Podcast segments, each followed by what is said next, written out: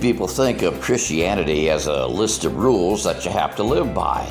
In fact, even some Christians themselves feel at times as though God's law can be restrictive. But what we must understand is that, as with anything, God has a purpose in it. Welcome to A Walk in the Word, where we bring you the Sunday sermons from Providence Baptist Church Gaston's worship services. In this week's sermon, Pastor John Friederich shows that God's boundaries are not only purposeful, but freeing and beautiful. Let's join in as Pastor Friederich preaches a message entitled Freedom in Boundaries from Genesis chapter 2. All right, well, it's good to be in the Lord's house with you guys this morning as we open up God's Word and we see what He has to say. So, as I said, we're going to be in Genesis chapter 2. We'll read verses 15 through 17. 15 through 17.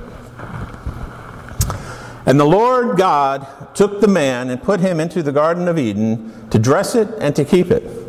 And the Lord God commanded the man, saying, Of every tree of the garden thou mayest freely eat.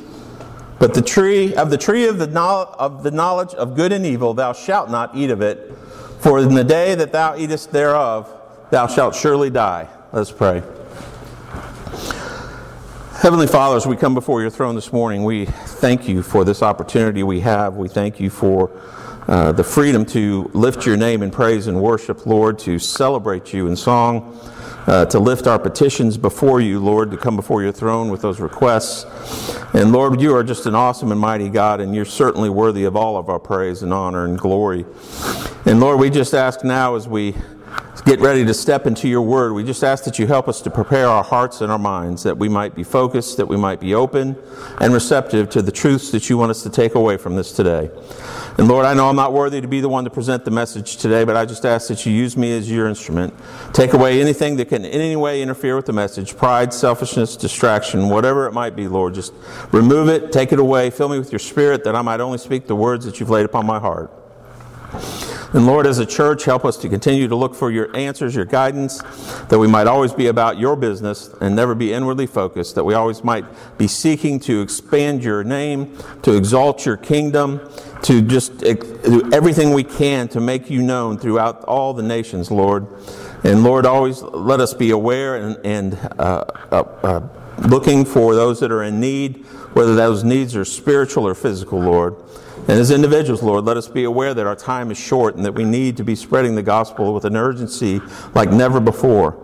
That we need to be seeking those that are lost in this dying world that we live in today, Lord, and just open their hearts to you.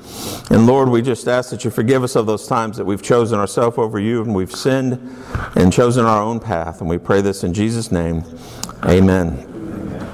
You know, one of the things that our nation has taken uh, great pride in over the years uh, since its inception is all the freedoms that we enjoy. Reinforced by founding documents uh, that stand even today, we have avoided restrictions of speech, movement, and actions that other countries have found themselves subject to as their governments control their citizens.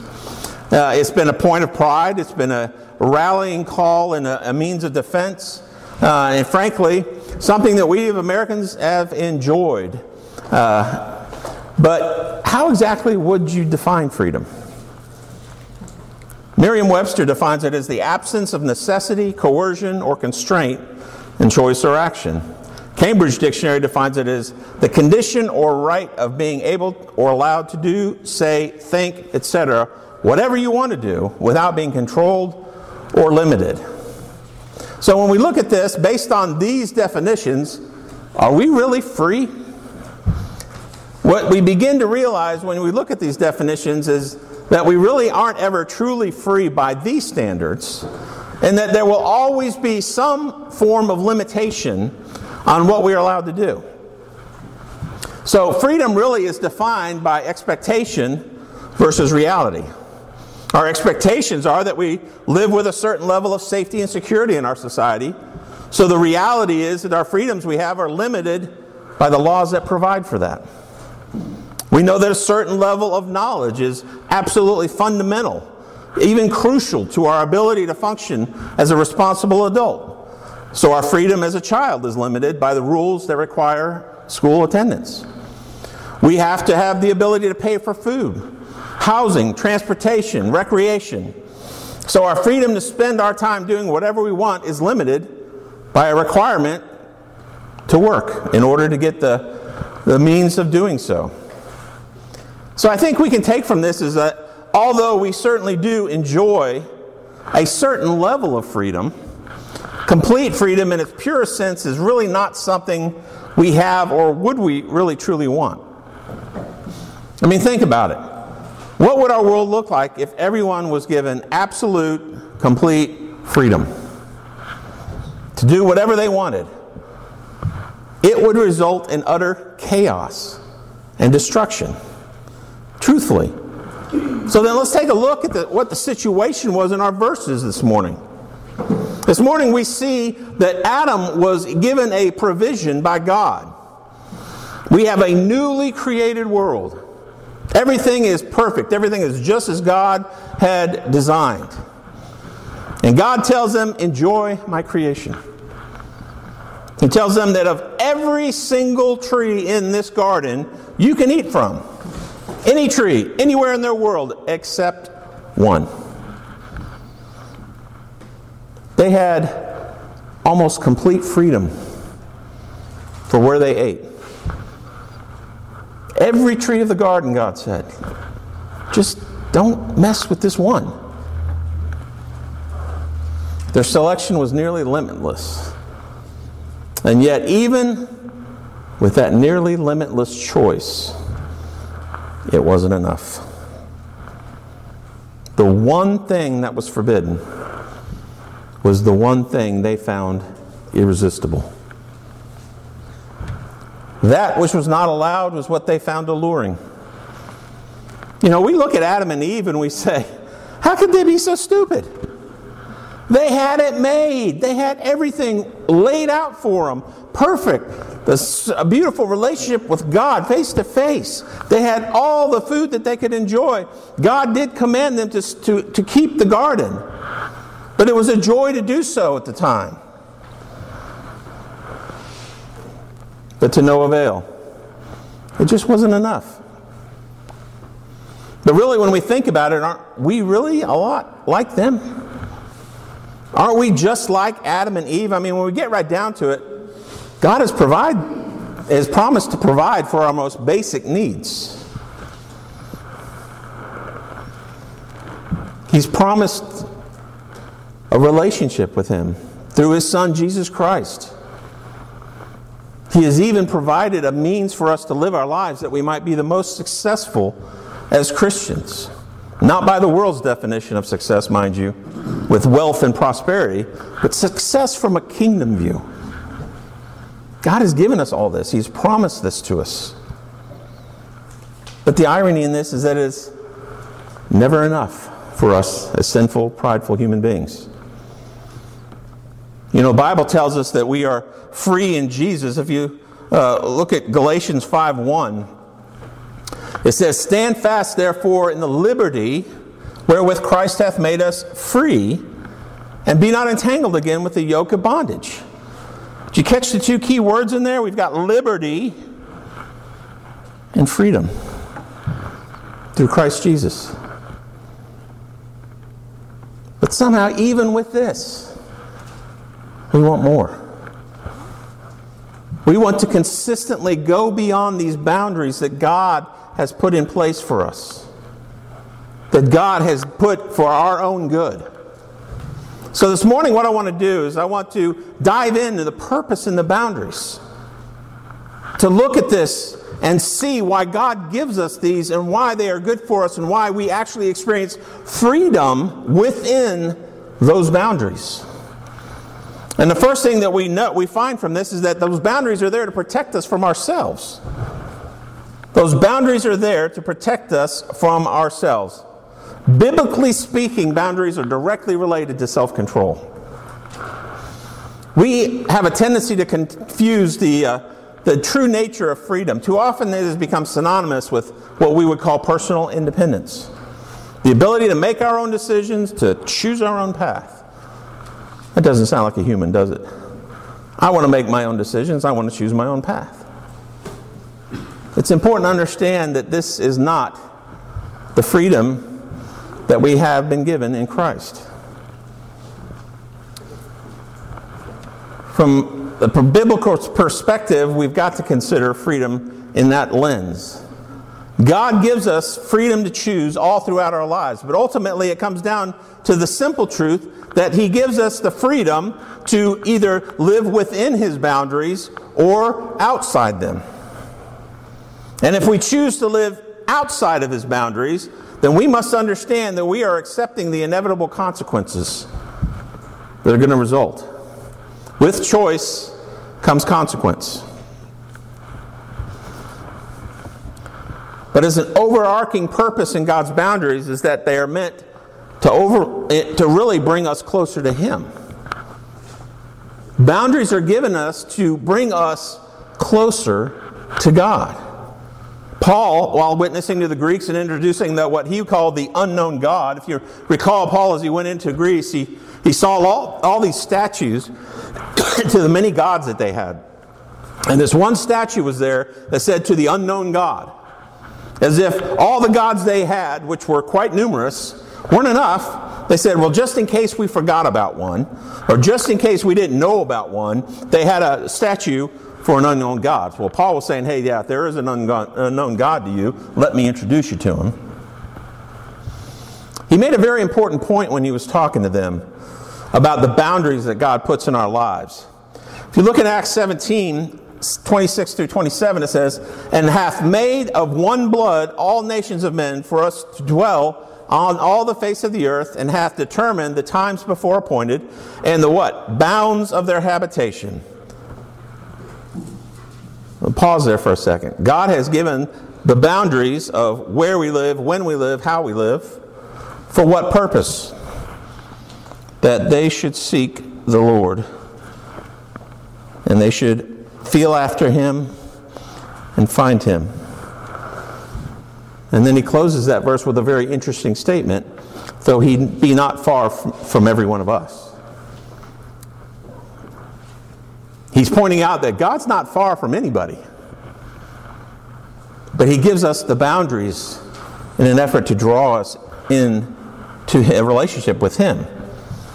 The appointed times and limits of our existence were put place there so that we should seek him. We were created for a relationship with God. So it only makes sense that he would design things in such a manner that when we respect that design, when we take heed to what he had intended it to be, that it would we would grow in a relationship with him, that it would draw us into him. But when we operate outside those boundaries, it has the opposite effect. When we choose to go outside of God's boundaries, it harms that relationship. It pushes us further from God. All for the intent of seeking a freedom independent of God's direction. Well, how did that work for Adam? How did God, Adam, choosing a moment of independence, independent of God's boundaries, violating God's boundaries, choosing to step outside his boundaries, how did that work out for him? Well, it cost him the intimacy of a face to face relationship with God. It cost him living in a world that was perfectly designed, where everything was there for him. And for the next 930 years of his life, Adam would have to toil by the sweat of his brow, meaning work became something that was unpleasant as opposed to pleasant. He would suffer loss within his family, all as a result of the sin that entered the world through him because he chose to live outside of God's boundaries. He destroyed the nature of the original relationship he had with God because he chose personal independence, or what he perceived as freedom, outside of God's boundaries. Now, God knows that us exercising freedom of independent of Him is never going to end well. There is never an occasion where, when we step outside of God's boundaries, when we choose to exercise personal independence outside of God, that it is going to end in a favorable way. Whether we want to admit it or not, our sinful nature means left unrestrained, we are on a path of self destruction. I think every parent today can attest to the fact that a child raised without boundaries becomes an adult that breeds chaos. An adult that ultimately will lead to incarceration or perhaps worse. We cannot lose sight of the fact that beating within our own chest, every single one of us, lies a heart that Jeremiah described as desperately wicked to the point of who can know it. And this concept of following your heart is a dangerous path to go when it is something that is wicked that is leading you in the first place.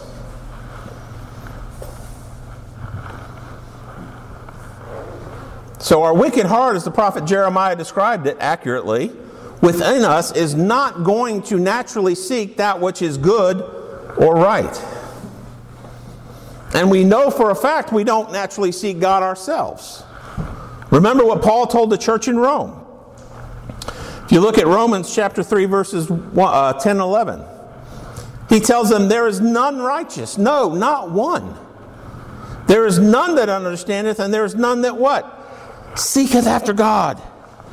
Nobody does it on their own. We are drawn to God. God reaches out to us. Left to our own devices, we would not seek Him. We would seek to satisfy self. We would look to worship ourselves. God does not wish that we would wander down this road of self centeredness and self worship. And that's why we read in chapter 6 that He draws us, the chapter 6 of John, that He draws us unto Himself. He longs for us to strive to be closer to Him. And so, what does He do? He gives us boundaries. He gives us boundaries with the intent of helping us keep our eyes on Him. Those boundaries are intended to keep us focused, to keep us in the right mindset of relationship with Him. Now, the world we live in despises the boundaries of God. Even we, if we are honest with ourselves, find ourselves rallying against these boundaries at times. But like the serpent in the Garden of Eden convinced Eve, the world's going to try to tell us that these rules are arbitrary, that God is self serving, probably, and thus he's trying to deny us some pleasure or joy that we believe we deserve, even though it's outside of God's boundaries. But like a child that wants to run free through the neighborhood, the fence is there to protect them from the cars that are going up and down the road and the evil intents of others. Just as God's boundaries are to protect us from the evil that exists in the world that we live in today. And while we might find them restrictive, we would do well to remember something. And that is that those boundaries are there for our own good. And because we have a loving Father that put them there for us out of love. The second thing we need to remember is that these boundaries protect us and others from sinful behavior. When Adam and Eve sinned, there was no question that they suffered as a result of that. They suffered in their relationship with God, they suffered as uh, being kicked out of the Garden of Eden. But then every human being born from that point forward was a part of Adam's bloodline. And in that, and in that they inherited the sin nature and would suffer as a result of it as well. I like what one person said, and I'm not sure where I read it, but I love this statement. It says, We never sin in a vacuum. Our sin always hurts others in some way. The most obvious case of this is when we uh, is why we have our systems of laws in this country and others around the world, consequently. The laws are there for the purpose of us not hurting others, to protect others from sinful behaviors of individuals. We cannot steal because someone would suffer a loss as a result. Non consensual physical contact can bring harm on a scale ranging from creating offense within another, all, ranging way, all the way up to taking a life, depending on the severity. These are the kinds of sins that harm others and are really obvious that they, ob- they affect other people. But then there are things that technically aren't illegal, but they still cause harm to others. Adultery harms spouses and families. Premarital uh, contact does harm to those who participate, and at a minimum, lying, cheating, and excuse me, lying, cheating, and many others. So we all these sins, although they may not be illegal, still impact other people. All of which cause harm. And our legal system condones it. So just because it's not illegal does not mean does not mean it's not harmful. But God's boundaries keep everything in line. God's boundaries, if we follow them, others don't get hurt. But then there's a, yet another layer. There's the harm of some sins that, while seemingly done without harm to anyone directly, when revealed, can harm others indirectly. For example, sin revealed within the church can create harm within the congregation. A pastor whose revealed sin causes the church to remove him, hurting both his family and the congregation. So there's harm of one's witness, and along those same lines to an individual when that sin is revealed. Potentially discouraging someone who may have been led to find Christ by that individual, but because of now they've seen the individual's behavior, is no longer interested in pursuing that. So, as we see, there are many different layers of harm that can result from our sin, both directly and indirectly.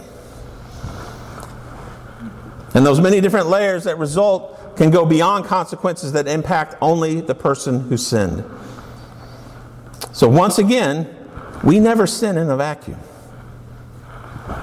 That is why we see this guidance, i.e., boundaries, from given regarding being around others in sinful or ungodly behaviors. Look at 2 Corinthians 6:14. Be ye not unequally yoked together with unbelievers. For what fellowship hath righteousness with unrighteousness, and what communion hath light with darkness?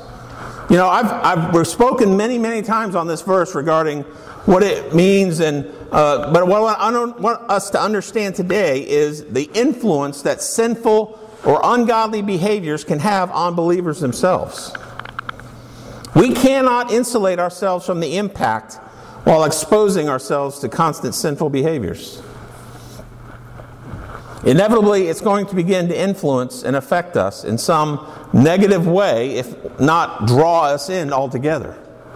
Consider for a second what it says in Proverbs 22 24 through 25. Make no friendship with an angry man, and with a furious man thou shalt go, lest thou learn his ways and get a snare to thy soul. Now, this is just one example. There are numerous verses in the Bible that tell us that we are to stay away from people who practice continual sinful behaviors. We are to keep ourselves separate from that. Now, understand something here. We're not saying that we don't talk to them, we don't uh, try to witness to them, we don't do any of those kinds of things. But when we continually expose ourselves to sinful behaviors on a regular basis, we will begin to become influenced by that. If nothing else, we become numb to it in order to deal with it. And it no longer comes across to us as sinful or offensive to God. But you notice what it says here lest thou what? Learn his ways. We will start picking up these behaviors. Clearly, this advice is given of God to warn us of our propensity to be influenced by sinful behavior when we are surrounding ourselves with it. And these are just a couple of examples. God has many boundaries that He gave us that were intended to keep His people from the influence of the sins of others. if you look at the early days of the Israel nation, excuse me, the Israel nation, the way God had them take over different lands was done so that they would not be influenced by the actions and the false religions that existed within those countries. Because God knows that we are influenced if we surround ourselves with that. So, once again, we see how God puts these boundaries in place for our good.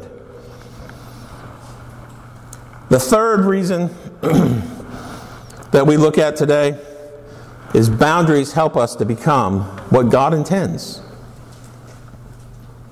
The absolute freedom that so many people in this world seek simply is not possible. We will always have boundaries in our lives created by money, laws, time, power, something. Something is going to create boundaries in our lives. It's not a question of if we have boundaries, but rather which ones will we have?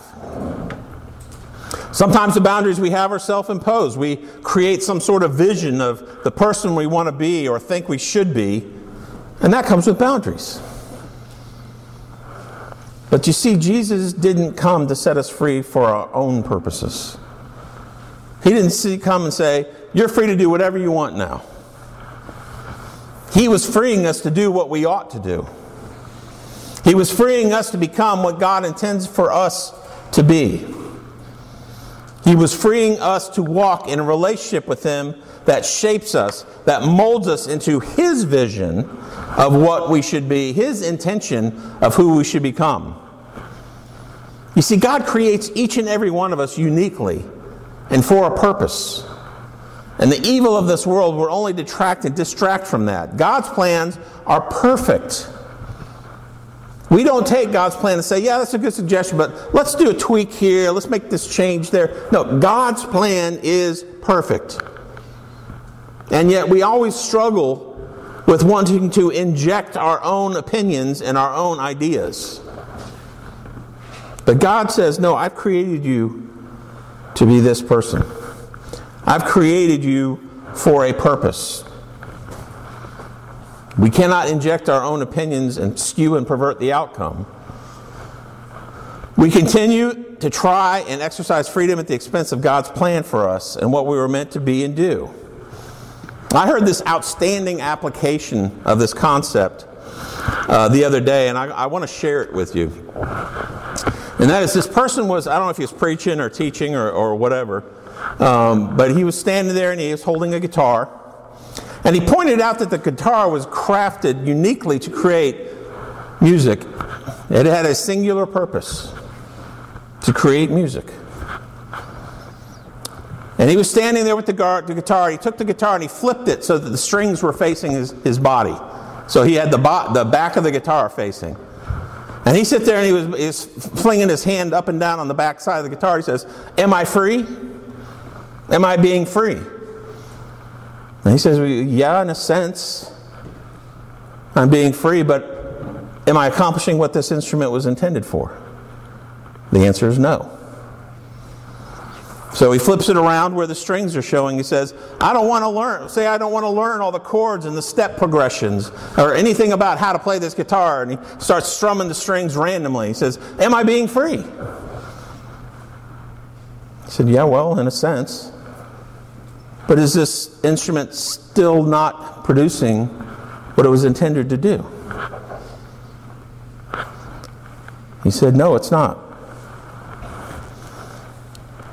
And then he pointed out that maybe, just maybe, if I use this instrument just like it was designed, as it was intended, if I hold it properly, if I learn all the chords and step progressions, following the notes in the order that they were written, when I act within the boundaries intended for this instrument, that's when something beautiful happens. That's when something comes from that instrument that was intended. You see, we are an instrument created by God to do beautiful and wonderful things for the kingdom of God. We are an instrument created for fellowship and a relationship with God. And maybe, just maybe, it's only when we operate within the boundaries that God has created that the full beauty of these things will be realized. The freedom of operating within God's boundaries creates beauty. Outside of them, chaos and destruction. So, is there really any question where we should be? But the true freedom to live within God's boundaries only comes one way. You see, the world is even trying to redefine the boundaries that God gave us for salvation. Be a good person, and you'll see God. Attend church regularly, and you'll see God. Be generous and you'll see God. They want to redefine the boundaries that God has already defined, but God has made the boundaries very clear. He said, There is but one way to me, and that is through my Son, Jesus Christ. Jesus himself said, I am the way and the truth and the life. No one cometh to the Father except by me. Very clear boundaries. So I ask you today have you come to the Father through Jesus Christ? Are you putting your hope in being a good person? Are you putting your hope in doing good works? Are you putting your hope in the fact that you're in church? Or have you put your faith and trust in the singular source of salvation that God has defined in His boundaries, that being Jesus Christ? He said it is very simple. If you will confess your sins before God, if you will confess your sins to God, say, God, I come to you with nothing to offer. I cannot make myself acceptable to you. I know I'm not acceptable to you. But that Jesus Christ has already paid the price for my sin. That he has died on that cross, took on the sins of the entire world, suffered the full wrath of God for, as a result, and rose three days later after he died then we can experience the freedom that exists within God's boundaries.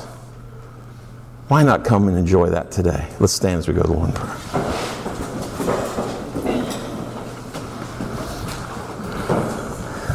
Heavenly Father, as we come before your throne this morning, we thank you for your word, Lord. We thank you for the truths that we hold for us, Lord. Lord, just help us to understand what we were created to be, Lord. Help us to understand that the boundaries that you have given us in our lives are there for our own good.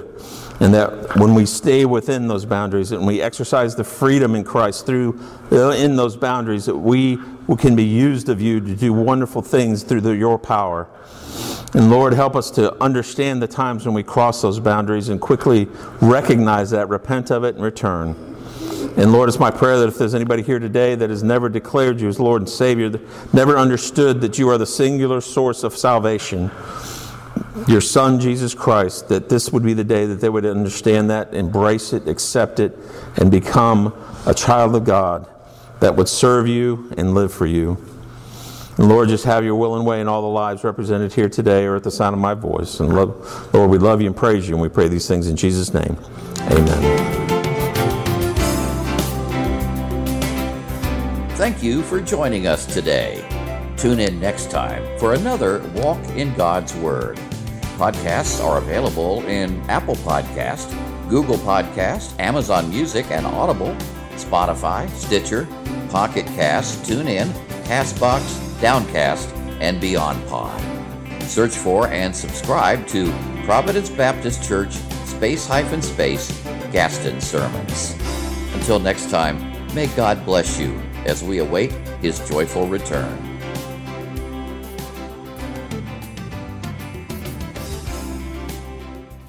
Hi, this is John Friederich, pastor of Providence Baptist Church. It's my prayer that our time together has helped you grow in your walk with God, or maybe He's even used it to guide you to discover the wonderful gift of salvation. If you're ever in our area, we would love for you to come worship with us. Our address is Providence Baptist Church, 977 Meadowfield Road, Gaston, South Carolina, 29053. If you'd like to contact us, you can do so through our website at www.providencembcgaston.com or email us at providencembcgaston at gmail.com. Again, thank you for tuning in, and we look forward to you joining us next time as we take a walk in the Word.